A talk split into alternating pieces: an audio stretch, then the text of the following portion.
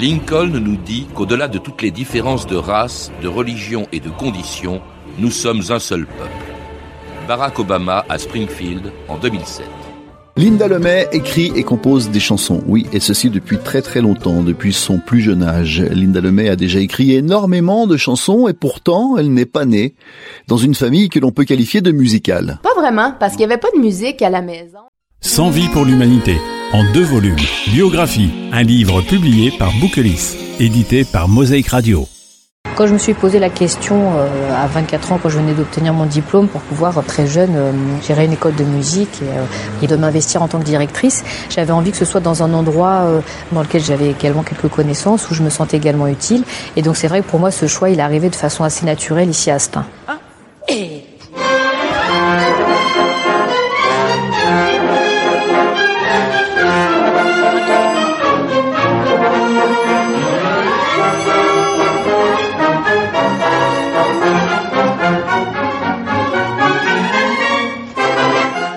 Bonjour à tous.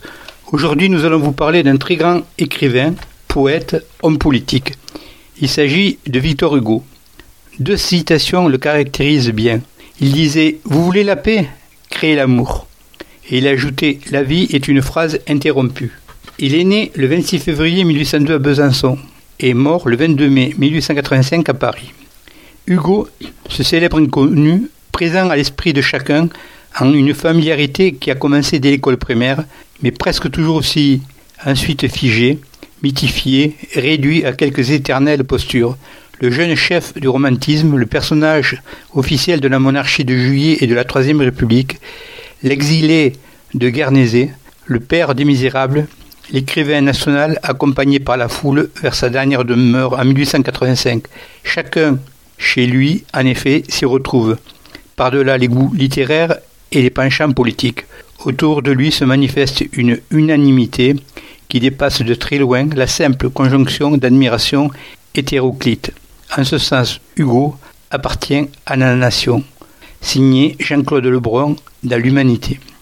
Les grandes dates 1815 septembre, à 13 ans, il entre pensionnat Cordier et il écrit ses premiers poèmes. En 1816, en juillet, à 14 ans, il écrit dans un journal je veux être Chateaubriand ou rien. En 1823, il publie son premier roman, Anne Island.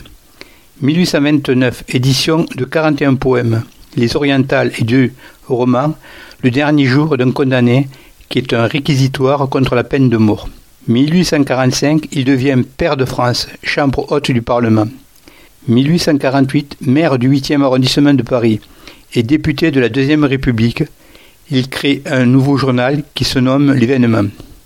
1851, 2 décembre, coup d'État de Louis-Napoléon Bonaparte, départ sur l'île anglo-normande Jersey, dépendant de la couronne britannique. 1855, il critique la reine Victoria, reine d'Angleterre, et finit par être chassé de l'île de Jersey. Il part alors dans sa maison Hauteville House, dans l'île de Guernesey. 1862, il publie son célèbre roman Les Misérables. 1866, il n'oublie pas le peuple de Guernesey et écrit Les Travailleurs de la mer. 1871, il intègre l'Assemblée nationale. Il démissionnera le mois suivant pour contester l'invalidation de l'élection du général Giuseppe Garibaldi à cause de sa nationalité italienne. 1876, 30 janvier, élu sénateur. Il défendra farouchement l'amnistie des communards. 1885, 26 mai, sa, dépouille est transportée au Panthéon, où plus de 2 millions de personnes se déplacent en quelques jours pour lui rendre un dernier hommage.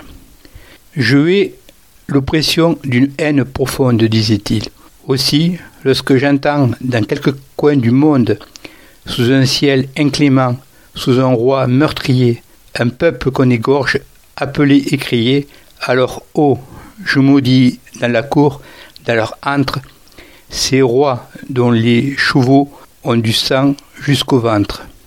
Feuille d'automne 1831. La semaine prochaine, nous vous ferons découvrir ou apprendre la découverte d'un grand homme politique qui a marqué le XXe siècle et qui marque l'humanité. Il s'agit de Nelson Mandela. À la semaine prochaine.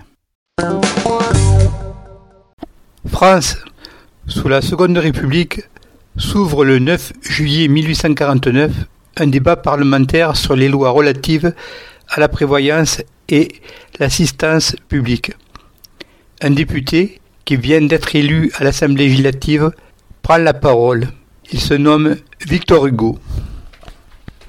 Je ne suis pas, messieurs, de ceux qui croient qu'on peut supprimer la souffrance en ce monde. La souffrance est une loi divine. Mais je suis de ceux qui pensent et qui affirment qu'on peut détruire la misère. Je ne dis pas diminuer, amoindrir, limiter, circonscrire. Non, je dis détruire. La misère est une maladie du corps social comme la lèpre était une maladie du corps humain. La misère peut disparaître comme la lèpre a disparu. Détruire la misère. Oui, cela est possible.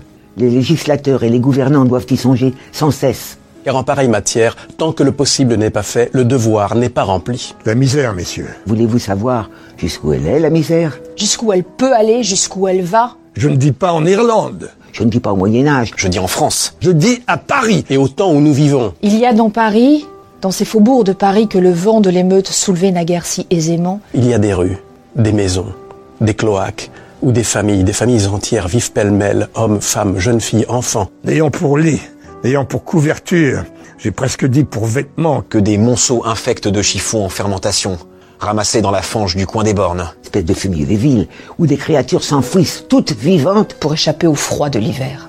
Voilà un fait. En voulez-vous d'autres? Ces jours-ci, un malheureux homme est mort de faim. Mort de faim à la lettre. Et l'on a constaté après sa mort qu'il n'avait pas mangé depuis six jours. voulez-vous quelque chose de plus douloureux encore? Le mois passé, pendant la recrudescence du choléra, On a trouvé une mère et ses quatre enfants qui cherchaient leur nourriture dans les débris immondes et pestilentiels des charniers de Montfaucon. Eh bien, messieurs, je dis que ce sont là des choses qui ne doivent pas être. Je dis que la société doit dépenser toute sa force, toute sa sollicitude, toute son intelligence, toute sa volonté pour que de telles choses ne soient pas. Je dis que de tels faits, dans un pays civilisé, engagent la conscience de la société tout entière. Que je m'en sens, moi qui parle, complice et solidaire. Et que de tels faits ne sont pas seulement des torts envers l'homme, que ce sont des crimes envers Dieu. Messieurs, vous venez avec le concours de la garde nationale, de l'armée et de toutes les forces vives du pays, vous venez de raffermir l'État ébranlé encore une fois. Vous n'avez reculé devant aucun péril. Vous n'avez hésité devant aucun devoir. Vous avez sauvé la société régulière, le gouvernement légal, les institutions, la paix publique, la civilisation. Vous avez fait une chose considérable. Eh bien, vous n'avez rien fait.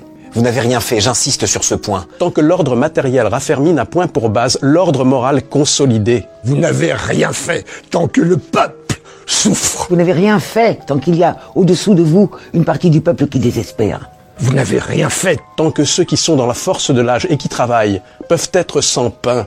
Tant que ceux qui sont vieux et ont travaillé peuvent être sans asile. Tant que l'usure dévore nos campagnes. Tant qu'on meurt de faim dans nos villes. Vous n'avez rien fait Rien fait Tant que dans cette œuvre de destruction et de ténèbres qui se continue souterrainement, L'homme méchant a pour collaborateur fatal L'homme malheureux.